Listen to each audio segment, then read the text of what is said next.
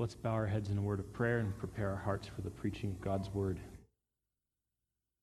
Gracious Heavenly Father, we are thankful to you for your wonderful love and grace shown toward us. We can sing with joy in our hearts, knowing that we serve a King, we serve a Lord who is good, that we can take time to even reflect the condition of our own hearts toward you and to consider whether or not we have truly come to understand your love and grace toward us. And so I do pray, Father, as we continue our worship, that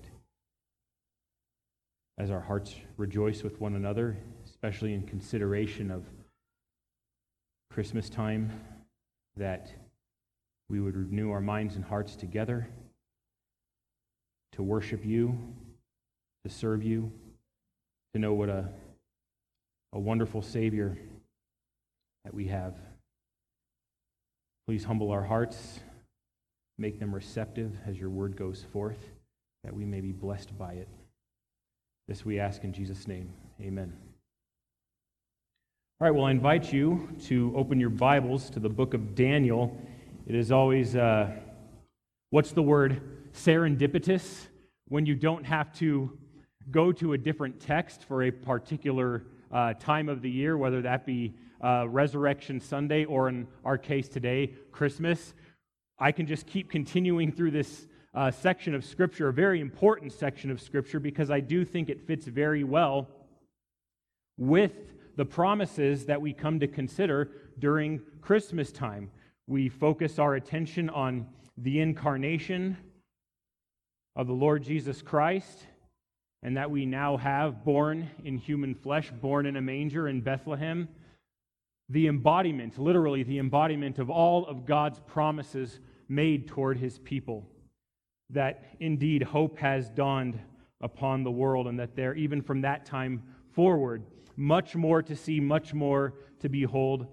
Christmas, as special as it is, only offers us a glimpse, just a glimpse of all that God has given to us in Christ, and yet it had to begin somewhere. And so we can look to even Daniel chapter 2 and consider the magnitude of God's promises because in Christmas we consider the birth of the king. That is actually what is happening. A king is born. A king is born. And when we talk about kings, we also consider the nature of kingdoms. And that is where we find ourselves in the book of Daniel in chapter 2.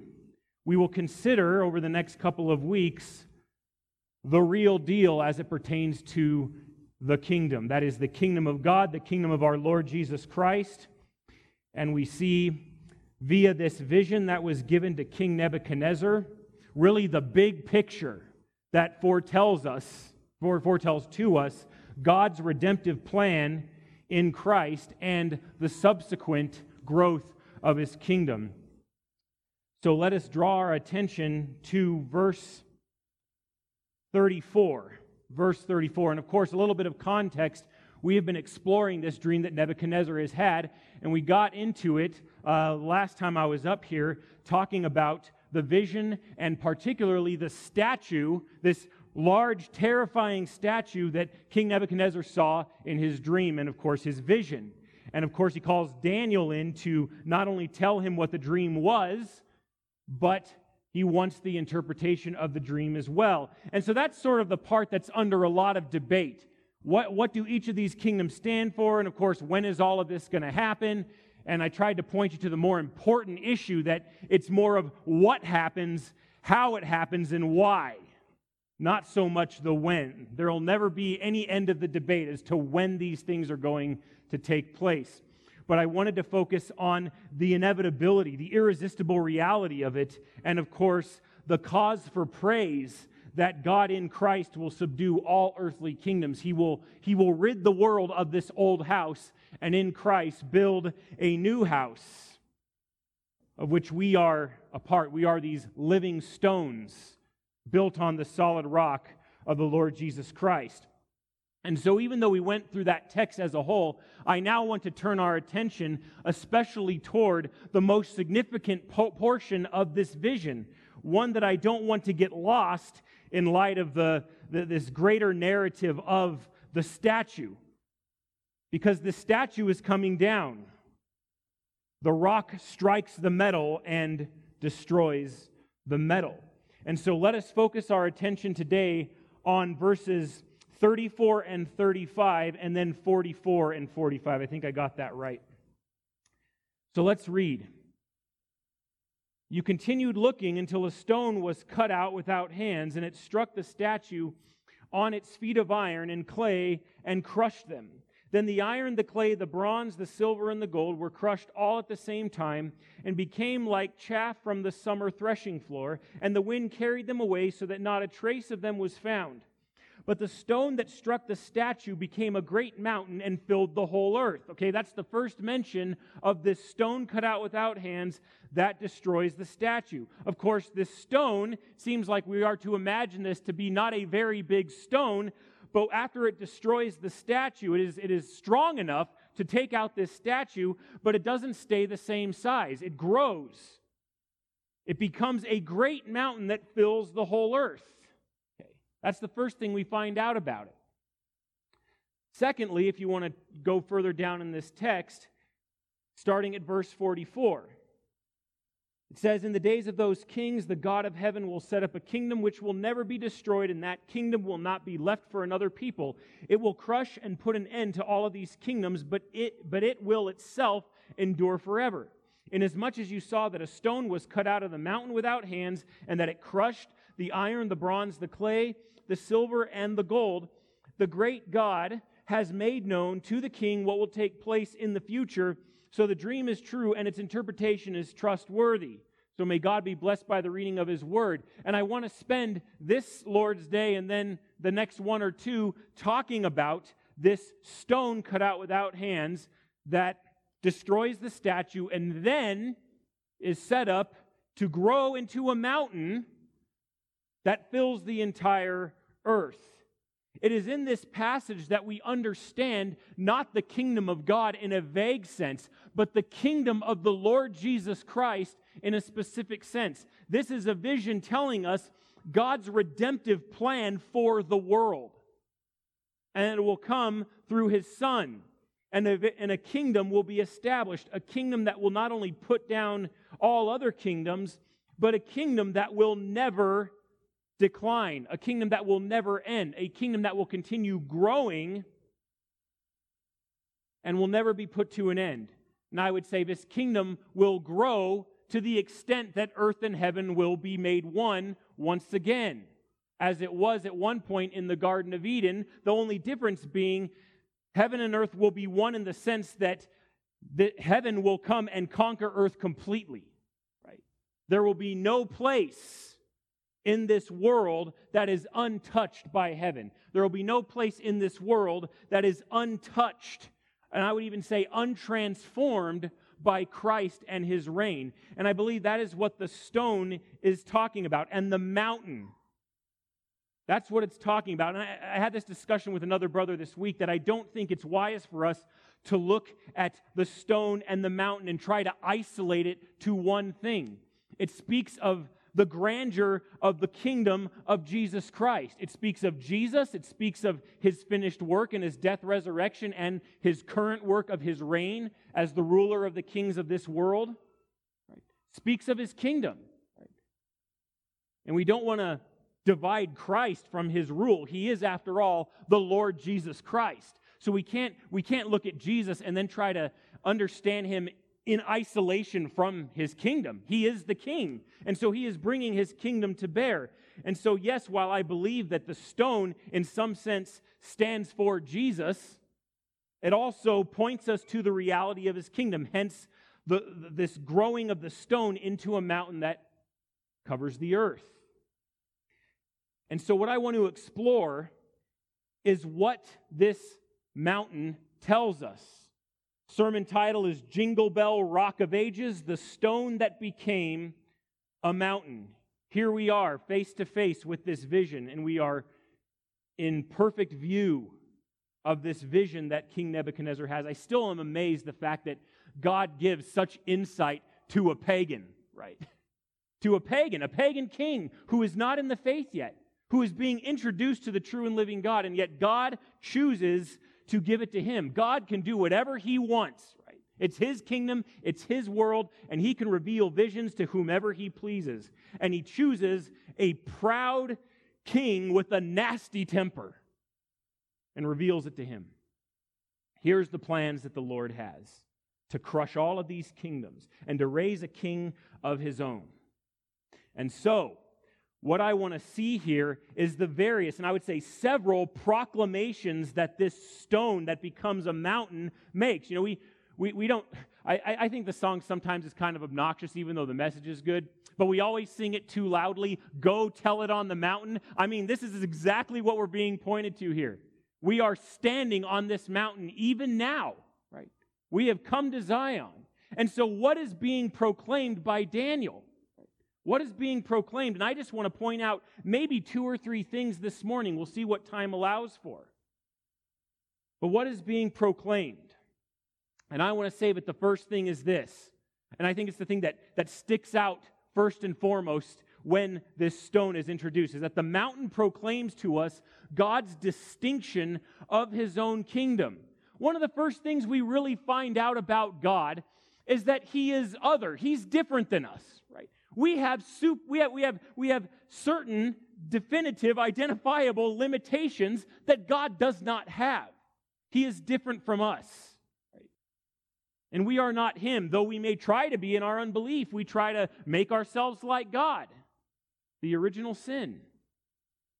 But God here in this vision makes something very clear is that the kingdom that He is going to set up and we know this from verse 44. In the days of those kings, that is, this will begin, this kingdom of God will begin in seed form during the Roman Empire.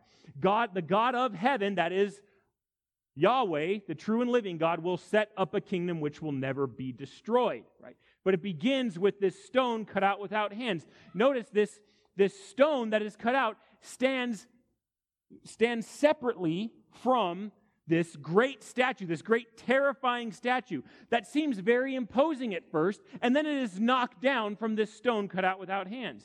But that's the first thing God is doing that I think we have to understand is that God's kingdom is different from man's kingdom. And ironically, the person who is ruling God's kingdom right now is a man, but not a mere man. It is the God man, the Lord Jesus Christ. And he would have us know that he does not run his kingdoms like his kingdom like other men do. And so here we have disclosed to us the supernatural quality of God's kingdom. It is not merely natural, it is supernatural. We best remember that. And I think that's a great reminder, a very precious reminder every Christmas season. We are pointed to this amazing fact that God has intervened. He has inserted himself into human history in the person of Jesus Christ. And with that work, he begins to build the kingdom of his beloved Son. It is clear that the Lord does things differently. And I think that, you know, as Christians living in 21st century America, we are not, we are not immune to the temptation to completely forget at times the supernatural quality and nature, substance of the kingdom of Christ. We treat it as common as any other kingdom. We don't treat it as something that is going to ultimately subdue and conquer other kingdoms. We treat it as something that is weak and almost transitory. And, and unfortunately, in some cases, the thought of the kingdom of Christ rarely enters our mind. Some, something very humorous came across uh, my desk, so to speak, this year. I never heard of it before, but apparently, men, men specifically, think about the Roman Empire at least once a day. And apparently, our wives are supposed to ask us that hey, have you thought about the Roman Empire today? And here's what I would wonder too, and, and usually the answer is yes, I often think about the Roman Empire daily. But we should be thinking of the Roman Empire and all other empires as conquered foes. The question is have you thought about the kingdom of Christ today? That's the question that is staring us in the face. It is the kingdom of Christ that is set up during the Roman Empire. It is the kingdom of Christ that is continued to endure. I think we see scripture even being fulfilled in our present day that the kingdom of Christ is growing, it is expanding, it is subduing and conquering. And yet we treat it as something common. It's like, oh, well, the kingdom is, it's invisible. So, so out of sight, out of mind. Right? We do the same thing. We do the same thing to the Bible. We don't treat it like a supernatural book. We don't treat it like divine revelation. We treat it as like any other common book which is, which is really a sad indictment on our so called Christian culture today because most of us don't even read. I mean, it's really sad, but we don't read our Bibles. Some of us may barely know the difference between the accomplishments of Christ and the accomplishments of Harry Potter. It's that sad of a condition that we're in. Some of you are like, who's Harry Potter? but this is a reminder that God stands alone, God stands distinct, God stands unique. And yet, and yet, in that uniqueness, in that distinctiveness, he invades this world and all the power, grace, and glory that we ascribe to him to utterly transform this world and bring all things under the feet of his son. That is not common at all. That is not natural. That is supernatural. Different substance altogether. We understand it's supernatural in its origin. Talked about this stone cut out without hands, alluding to the, the virgin birth. This king, this king did not come about by natural means, but by supernatural means.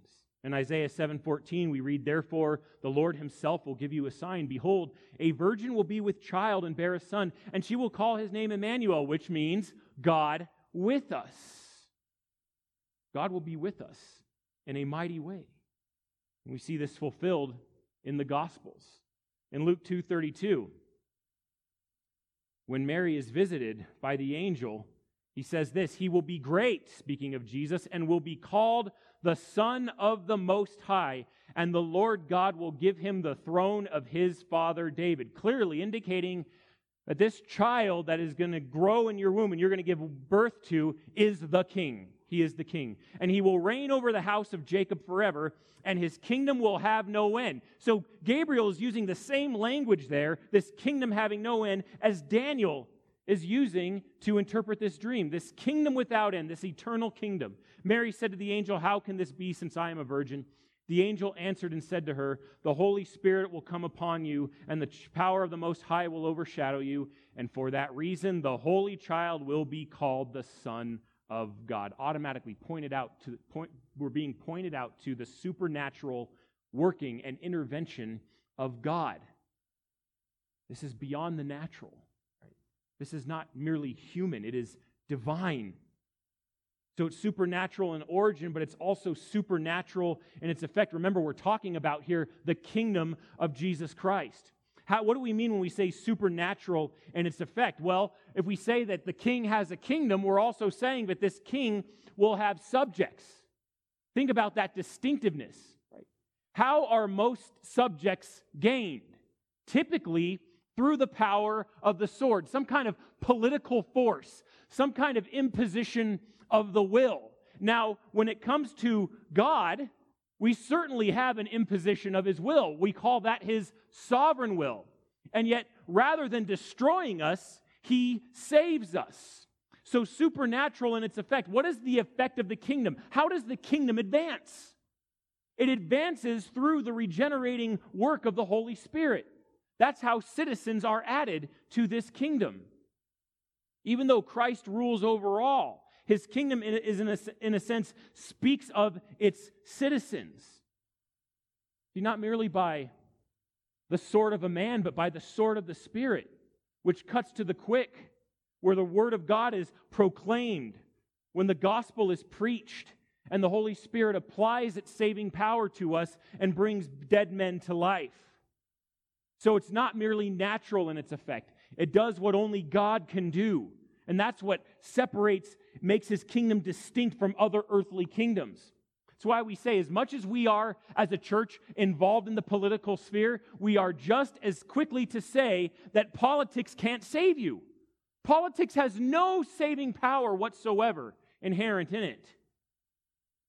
And yet we confront politicians. We tell them to repent. We tell them to believe the gospel. We tell them to worship Jesus Christ. But we understand that, that politicians, whether they are more Pharisaical or completely pagan, we understand that they are only saved by the regenerating power of the Holy Spirit. The gospel must be preached to them. Politics can't save you, but Christ can. The King can. And we go on another, here's another distinction supernatural in its reign. In its reign. We've kind of covered this, right? Not through the reign of a mere man, but the Lord Jesus, God in human flesh, that God is reigning through his Son. He is mediating his sovereign power through the kingship of his Son. I think we could extend that to supernatural in its rule, right? When we talk about rule, what inevitably accompanies that? Say it all the time. I want to live in a country where the rule of law is honored, right? And we see laws broken all the time, not only by the citizenry, but, but especially our elected representatives. It's like we have no faith in anyone anymore. Yeah, forget politics, right? Can't, tr- can't trust in our fellow man. We can't trust in our elected representatives. What is there? When we say, man, I wish there was the, I wish the rule of law came to bear on our country, what are we even talking about? How do we understand the rule of law anyway? Whose rule? Whose law? Right? We don't want just any law. We want the law of God. But he provides this, and this is what makes it supernatural, right? We the, the, the, you got to understand the laws, the precepts, the ordinances, the judgments that God gives, man could never dream up. And if he did, it would be on accident. or God would reveal it to him.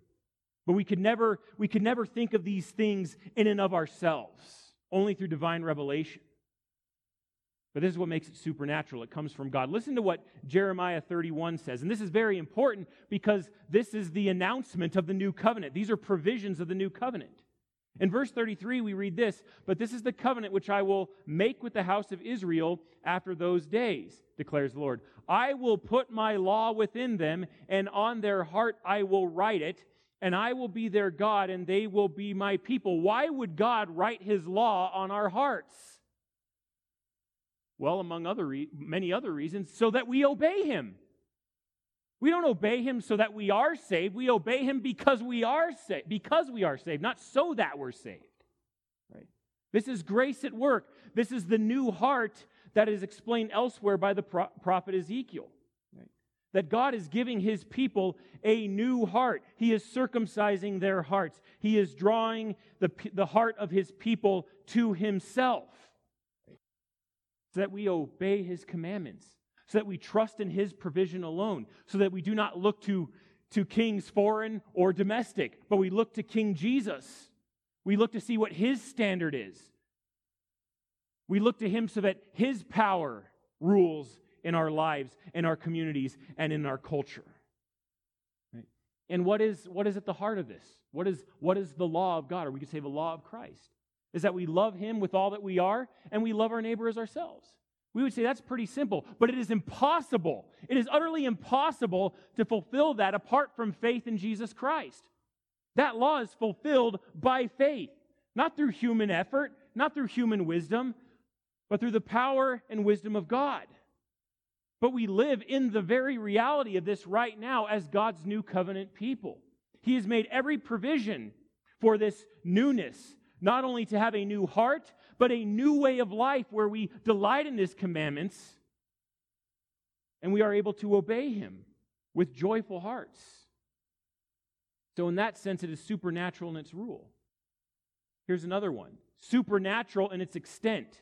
You realize that all of these kingdoms that were mentioned in chapter 2 of Daniel Babylon, Persia, Greece, Rome all of them have certain limitations. That's why we have maps of them. We have maps detailing the, their geographical borders, right? None of these, none of these kingdoms, no matter how majestic they were, no matter how, no matter what their military might, they eventually ran out of steam. They were eventually put down in a variety of ways, whether betrayal from within or conquering armies from without. Read, read uh, the decline and fall of the Roman Empire. You can read about the barbarian hordes that invaded. Eventually, the same fate fell, befell all of them.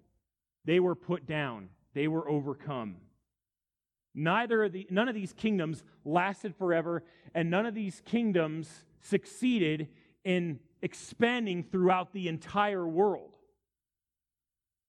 And yet, when we view the kingdom of Jesus Christ, we see that it is supernatural in terms of its extent over all the world.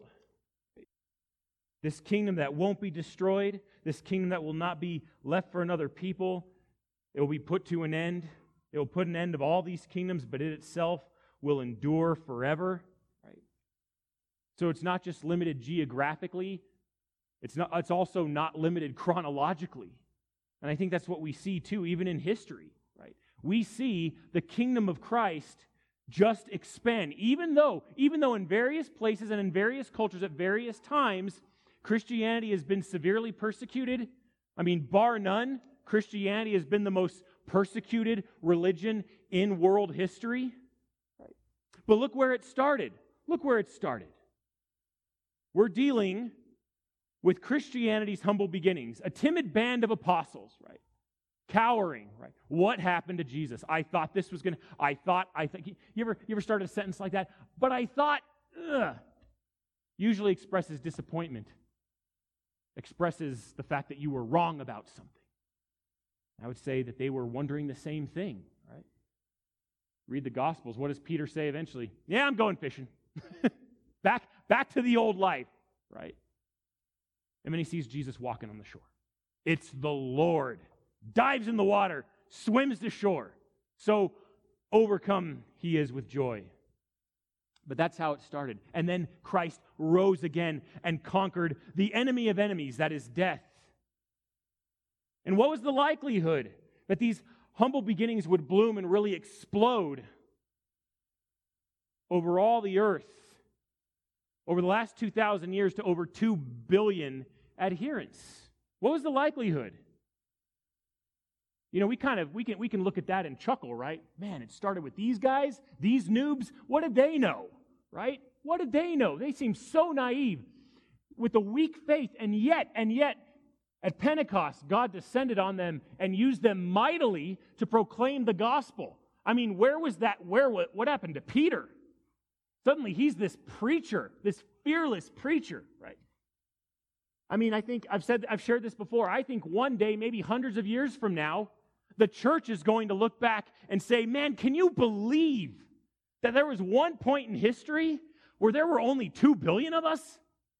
I mean, it must have been so hard to be a Christian. Just two billion Christians? But that is the supernatural nature and extent of Christ's rule. Is it, it is advancing. And though the godless try to resist it, the gospel of Jesus Christ will overcome. It's inevitable. And we don't know all the ways of God and which, by which He will accomplish that, but we don't have to. We know the message, we have the truth, and we are simply sent out as the apostles were to proclaim it, to proclaim it with authority and accuracy and clarity and boldly. That is the kingdom that we serve. That is the kingdom of which we are a part. And don't forget, this kingdom lasts forever, supernatural in its extent and duration, will never be destroyed. Never be destroyed. Consider this, uh, this verse comes up often from the Gospel of John where Jesus is talking to Pilate. And Pilate's questioning him, and what does Jesus say? My kingdom is not of this world, right? If it were of this world, like yours is, Pilate, my servants would rise up and fight. And I bring this passage up because I don't want us to think for a second that Jesus is telling us somehow that my kingdom is only spiritual. It's only completely spiritual. It has nothing to do with this world or that it's not present in this world somehow. Jesus is not saying that. He's making a qualitative statement. He's telling Pilate that he does not do things the same way that this world does. His kingdom is of a different quality, it is distinct in its substance and power and even in its the way that it conquers. He would not subdue kingdoms by, uh, of this world by force, but by the power of his word. Right? And how is he conquering his enemies? We see him conquer his enemies primarily by granting them life in, his, in, in himself, by trading his life for theirs, and by making his enemies his friends. That's the good news of the gospel. That the kingdom of God in Christ has come upon us. And yet, this king, this king that we call Jesus, has laid his life down for his enemies. He has conquered us by killing the old man and giving us life in himself not by killing us and keeping us dead, but to raising us to life in Himself. I think that's what this passage means from the Gospel of John. Some people get all wrapped up into that. Why are you guys involved in your community? Jesus says, My kingdom is not of this world. It is precisely because Jesus' kingdom is not in this of this world that we are involved in this world. Because Jesus' kingdom is of a completely different quality and origin. And his kingdom is invading this world, but he does not take over. He does not conquer like the kingdoms of mere men do by force of arms, which is the very point he's making. Because he says, if it were of this world, my servants would rise up and fight. But that is not how Jesus is going to conquer. He is conquering through the power of his gospel to raise dead men to life. That's the gospel we preach. And we read in 1 Corinthians 4:20, but the kingdom of God does not consist in words, but in power, right? We have to guard ourselves from thinking that, that when we preach the gospel, that there is some kind of futility to it, but, there, but they are mere words, right? But these are words of power. These are words that grant life to dead men. Remember that. Remember that today especially. That that babe we look at in a manger that we sing about is the same baby that would grow up to be the resurrected and ascended King, Lord of Lords, King of Kings. Thinking about uh, what is this song we're singing? Silent Night, right? Round yon virgin, mother and child, holy infant, so tender and mild. Now we praise God that that's not the only verse we sing about Jesus in this song. You go down to the last verse Son of God, loves pure light, radiant beams from thy holy face with the dawn of redeeming grace. Jesus, Lord, at thy birth. Now we're talking. Now we have a fuller view of who this baby in a manger is born to be. But he is Lord at his birth. And at that name, at that name of Lord, every knee will bow and every tongue will confess. But don't miss, friends, this distinction that Daniel provides us with. This mountain, this stone that becomes a mountain that fills the earth, proclaims to us God's distinction of his own kingdom. Now, that's the first thing. Here's number two. What else does the mountain proclaim? The mountain proclaims God's devotion to his son. I rarely hear this talked about from this passage, but I do believe it is one of the most important truths that we can draw from this. The mountain proclaims God's devotion to his son. And I will use the Christmas venue, uh, Forest Bend, as an example here. I was actually thinking about this uh, this morning as I was getting my message together. So I think it's multiple times per evening um, at Forest Bend. We gather in this barn, and um, the Christmas story is told. And the opening, uh, the opening question, now you guys can correct me if I'm wrong here, is Have you ever thought about how much God loves you. I got that right, Amber? Have you ever thought about how much God loves you? Now, most of us don't. Most of us don't. And if we're Christians and we're honest, we can barely fathom the depths of God's love for us, right? Sometimes we can just for, we can just stomach the fact of the matter, right? The truth proclaim that God gave up his son who died on a cross in our place so that we could be made right with him, that we could be reconciled. That is amazing love, right? Even John marvels over it, right? how, how, was it? How- behold, behold what manner of love the Father has given unto us, that we would be called children of God or sons of God, and that is what we are. Imagine the depth of that love, that we would be sons of God. That is, we would stand to inherit the kingdom with Christ. Romans 5 8 says something similar. God has demonstrated his own love toward us in that while we were yet sinners, right? We were just sinning. We were on a sin fest and we liked it. in that while we were yet sinners, Christ what? Christ died for us, right? The point is, Christ did not die for those who just loved him and cherished him and wanted to serve him. He died for people who hated him and rebelled against him. Have you ever considered how much God loves you? Okay. Now, there's this question, it's an important question, but it stands against the backdrop of a more significant question, and they're connected. Okay. Have you ever considered how much God loves his son? We hardly ever think about that. We think about how much God loves us, but have you ever thought about how much God loves Jesus Christ? One of the main reasons that that's so important is because Christ mediates God's love, right? So the love that we experience is going to be reflective of the love with which the Father bestows upon the Son. They got to be consistent, right? Got to come from somewhere. Have you ever thought about how much God loves his Son? I think we should because I think we see it in this mountain motif.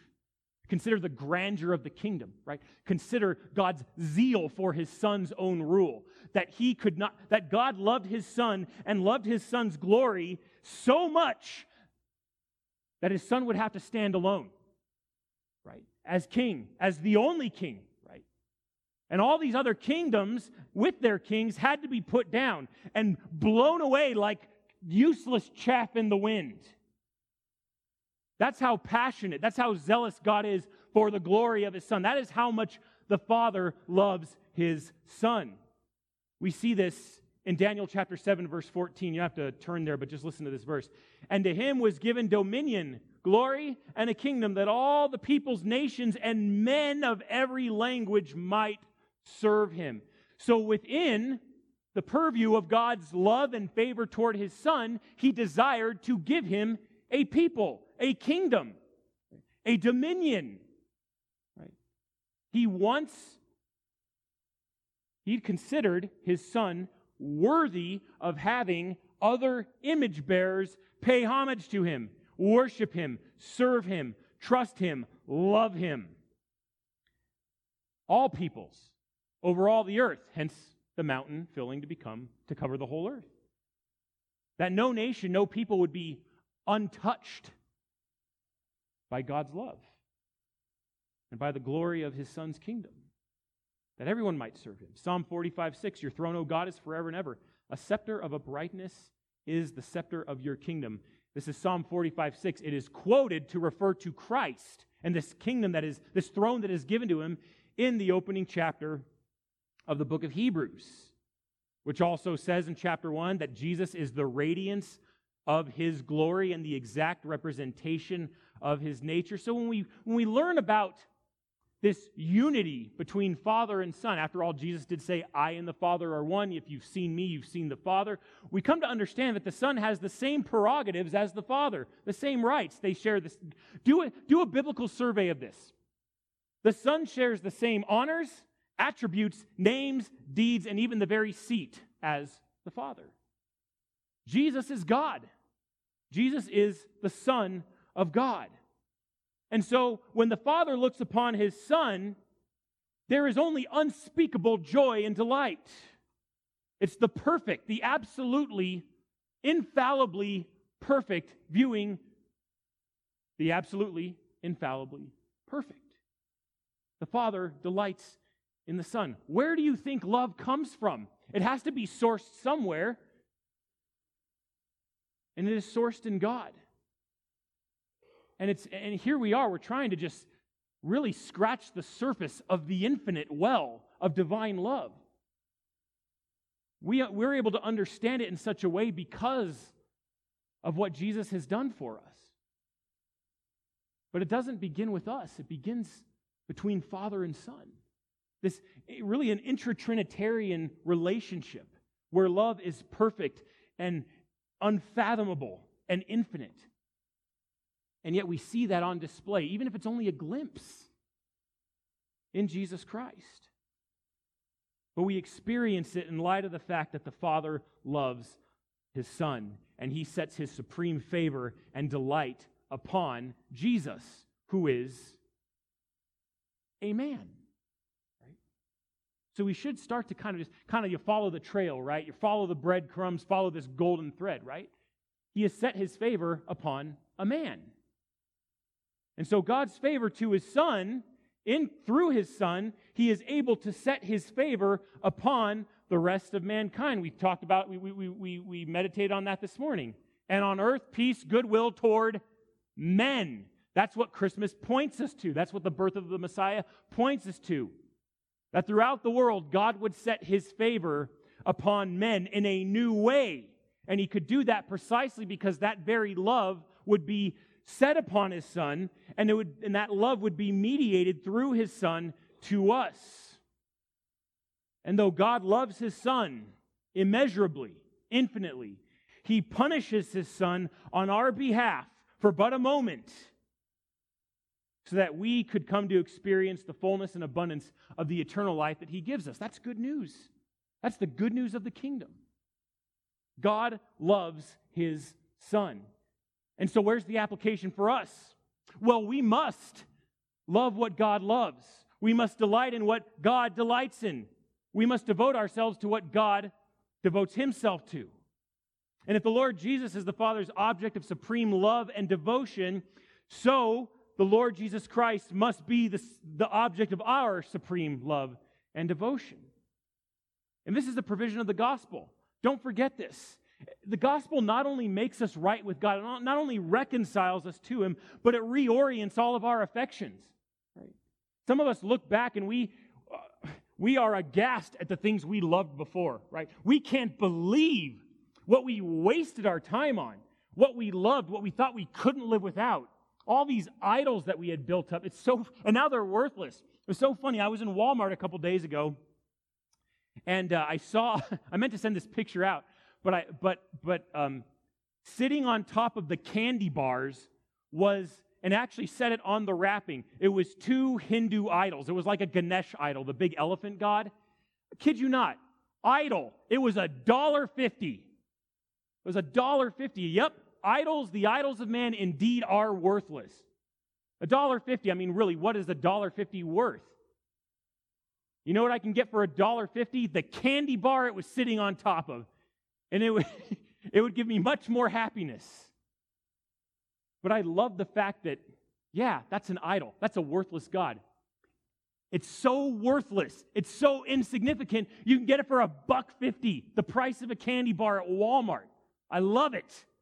Love to see things like that. And yet the value of Christ to us is infinite, beyond measure, beyond payment.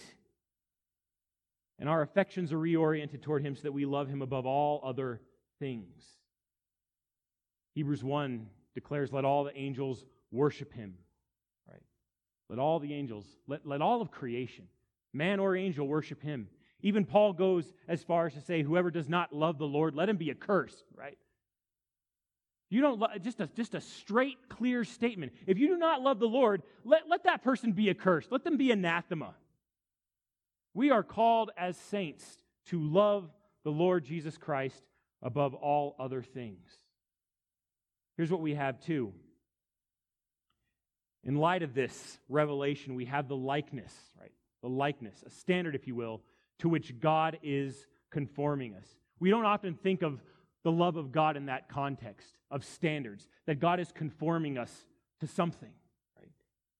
That every Christian every saint right now sitting in this room, you could be the most ridiculous, unstudied, unschooled, naive Christian. But if you are truly regenerated in Christ, guess what? You are going to be conformed to Him. You are going to be conformed to Christ. You are going to be glorified. You will be made perfect. And what that means is this something like this is that you will be made as much like God without actually being God. You will not be divine, but you will be conformed to the image of the Lord Jesus Christ. You will be as much like that whom God cherishes the most. I think we fail to be amazed by that. Wow. The person whom God the Father cherishes and cherishes, delights in the most, provides the same standard to which we will be conformed, which we're all headed. Right? God is conforming us to the image of his Son so that we will be faithful image bearers that God has always designed us to be. Listen to 2 Corinthians 3:18. But we all with unveiled face beholding as in a mirror the glory of the Lord are being transformed into the same image from glory to glory just as from the Lord the Spirit. Going old school here is a wonderful quote from John Piper. You and I know from experience that the root conflict in the human soul is between two glories. Listen to this the glory of the world and all the brief pleasures it can offer, versus the glory of God and all the eternal pleasures it can offer. These two glories compete for allegiance, admiration, and the delight of our hearts. Think about that allegiance, loyalty, admire, you know, like the things you just you swoon over, you think about, you look to. And delight. Translation, what makes you happy? What makes you feel fulfilled? What makes life worth living? And the delight of our hearts. Now think about that. I'm going to pause quote here, but think about that. The Christmas tree, right? The glorious, beautiful Christmas tree that's in your house every Christmas season. I think that's a good thing. I think the gifts under the tree are a good thing. It all depends on your point of view, right?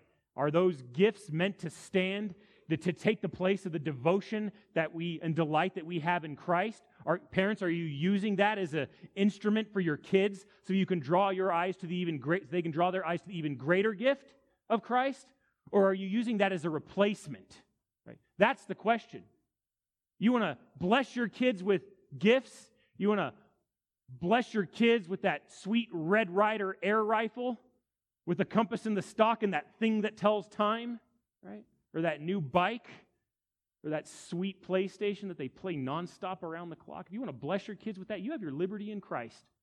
Amen, right? These are good things. But are you forgetting to point them to the greater glory? That this is just a shadow of the real thing. That's, that's, that's the test every year, really. But I digress. Listen to this. I'll say it again. These two glories compete for the allegiance, admiration, and delight of our hearts. And the role of preaching is to display and depict and portray and exhibit the glory of God in such a way that its superior excellence and worth shine in your heart so that you are changed from one degree of glory to another, right? We, so we see a process in this. And yet, we want to be aware of it, palpably aware of it that we are being transformed as we see this mountain grow and conquer the world.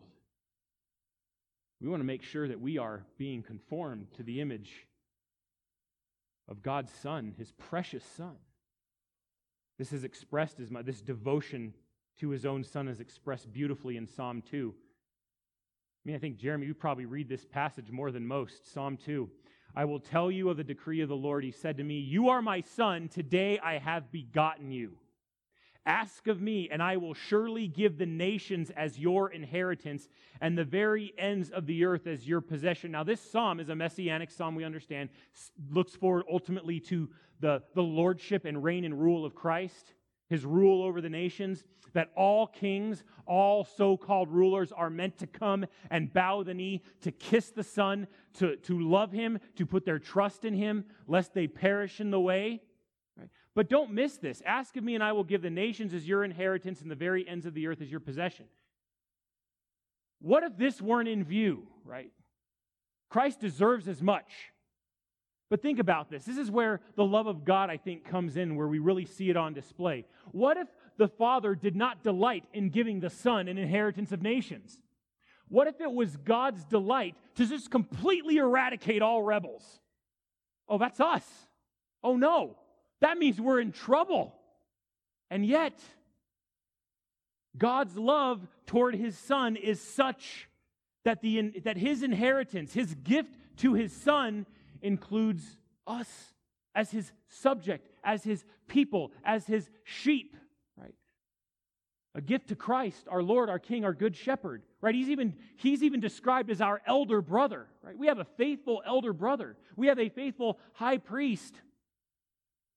So by God giving this gift of the earth as his possession, this dominion, this kingdom that will be without end. It includes our redemption. That is why we do not want to miss the connection between God's love for his son and God's love for us. If there is no love for his son, there is no real love for us, right? So, once again, deserves to be said, friends, it's not about you. His love is for us, but it's not, it's not about us. It's always been about the Father's love and devotion and affection toward his Son. And because of that, we are able to experience it. Isaiah 42, 1 through 2 Behold, my servant whom I uphold, my chosen one in whom my soul delights. I have put my spirit upon him. He will bring forth justice to the nations. See, not only are the nations going to be his inheritance, but there is a specific plan for those nations, right? The Lord Jesus is not content for the nations to run, to run amuck. He will bring justice. He will bring righteousness. And yes, this will happen over a long period of time. And as, but how will he accomplish, accomplish it? Through the proclamation of the gospel. That is where this justice, that is where this righteousness will come from. Now, how do we know this is talking about Jesus? Go to Matthew 3, Verse 16, it says, After being baptized, Jesus came up immediately from the water, and behold, the heavens were open, and he saw the Spirit of God descending as a dove and lighting on him. And behold, a voice out of the heaven said, This is my beloved Son, in whom I am well pleased. Right? There was no mistaking the identity of Jesus here. God himself proclaimed it. This is the servant foretold from Isaiah 42, and it is being fulfilled in your hearing at the baptism of Christ. In Matthew 17, on the Mount of Transfiguration, when Jesus shines forth brightly as the sun, a voice from heaven calls out, This is my beloved Son. Listen to him, right? Hear his voice, right? Hear the voice of the shepherd, which we do today. Now, more in the gospel from John 3:35, the Father loves the Son and has given all things into his hand, right? That is an expression of, of the Father's love toward the Son. Is this gift of all things, right? That's why Jesus before he ascends to heaven in Matthew 28 can say, "All authority in heaven and on earth has been given to me." And then what do we listen to? Well, we listen to what he says after that. Go therefore, right? Says, disciple the nations, baptize them in the name of the Father, Son, and the Holy Spirit, teach them everything I have commanded you, and I am with you when you go out into this mission. John 5:20 For the Father loves the Son and shows him all things that he himself is doing and the Father will show him greater works than these so that you will marvel. And I, I, would hope we would take that home as an application today. When was the last time you marveled over something God had done? When was the last time we can simply just stand amazed, right? We sang about it. Let all mortal flesh keep silent. There are times to give a shout of rejoicing, and then there are times where we just simply shut up, right? Let's just not talk right now. Let us consider the grandeur of what God has done for us. Let us consider the grandeur of what Christ is showing to us. How would we be able to recognize the works of the Father unless Christ revealed those works to us? This is exactly what John 5:20 alludes to. But the Father loves the Son.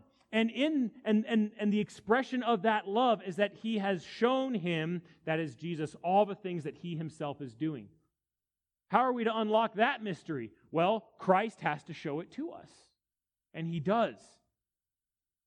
So that the, that the love that the Father has for the Son is mediated, it is demonstrated, it is shown, it is experienced to us and by us. But it is because the Father's love for the Son is so great.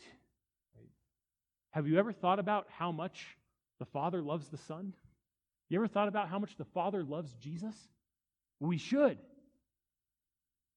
Because in that we find the very foundation and source of God's love for us. Behold, what manner of love the Father has given to us that we should be called sons of God. See, all that we receive from God was initially promised to Jesus. We, in, in Jesus, we see the Father's favor, right? All of his promises of an inheritance, of land, of a family, of subjects, of a kingdom, all of that. Right? Now remember in Scripture, all these things are proclaimed to Abraham in seed form. Right? To Abraham, all these things were promised. And a son born by supernatural means, pointing us ultimately to the supernatural birth of Christ. But these are in seed form. But what do we find out in Galatians, right? Seed singular, right? When it says seed, it refers to one that is Christ. And so all who trust in Christ, this is us, this is saints, all who trust in Christ are Abraham's seed, heirs according to the promise. And so we experience these promise these promises as an expression of God's love mediated to us through the Lord Jesus Christ. I mean, that's, that's, that's the love, right? So you see the connection there. We understand God's love for us all the more fully when we are able to at least gaze for a while and grasp at the immense love that He has for His Son. And I had a third point this morning, which stems from that. But hey, we got through two. Two things to, to walk away with and really think about regarding the, this, this stone cut out without hands right, that grows into a mountain that fills the whole earth. We get a glimpse of the distinctiveness, the uniqueness, the special nature of God's kingdom in Christ. And of course, we have a picture of God's love and devotion for his Son and to see him glorified among the nations. And if we were to wish and continue praying for one thing, especially in light of this Christmas season, may that be it. So, with that, let's adjourn for today bow our heads in prayer. Oh, Father, thank you again. Thank you again for your word. We thank you, Lord, that we serve a king who rules over a kingdom, a different kingdom, one full of truth and justice, one which brings salvation to the ends of the earth, one that is not won by human merit, but by divine accomplishment one that gives us not man's wisdom, but divine truth, and on and on. Lord, help us see the uniqueness, the, the preciousness and value of your kingdom this morning as we celebrate the birth of our Savior, as we sing praise songs to him. May we call that to mind. Lord, may we grasp the immensity of the love that you have for your Son. And through him, we experience that love as well that because you love him, we love him. Because you desire to see your Son glorified among the nations, we desire to see him glorified among the nations. Oh God, help us to see that. Help us to meditate on it. Help us to see your Son as precious and not, to not be caught up in the idolatry and false worship of all these other things, but that we would see Every good and perfect gift is coming from you. That whatever we receive, even in the context of Christmas, we can rejoice and declare that you are good. That we can rejoice and declare that your Son is the most precious gift of all. Lord, we cannot do that without your help, without the indwelling of the Holy Spirit. But I pray, God, that we would not have such a low view of your kingdom, that we would not have such a low view of your Son, that we would not get so easily distracted by things that are corruptible and break down with time. May we instead shift our eyes to the enduring and eternal nature of your kingdom and the enduring rule of your Son. We thank you, God, that by faith we are a part of that kingdom, that we have been transferred from the kingdom of darkness into the kingdom of your beloved Son, in which you have set us on a high place, where though we may be assailed by the enemy, we are secure because of what Christ has done for us. Father, receive our worship with joyful hearts, and may you be blessed by the gathering of the saints today. In Christ's precious name we pray. Amen. If there is any question, Brian is indeed back. Confirmed. Merry Christmas, church. Let's uh, bow our heads and pray together. Heavenly Father, Son, and Holy Spirit, three in one and one in three, you are truly amazing, and it is just a joy to be able to be here, not only in this current time, unmolested, worshiping together, but able to worship you truly in spirit and in truth. Um, you are perfect in power and glory. You're not like Allah. You're not like the God of Mormonism. You're the one and only true sovereign and creator.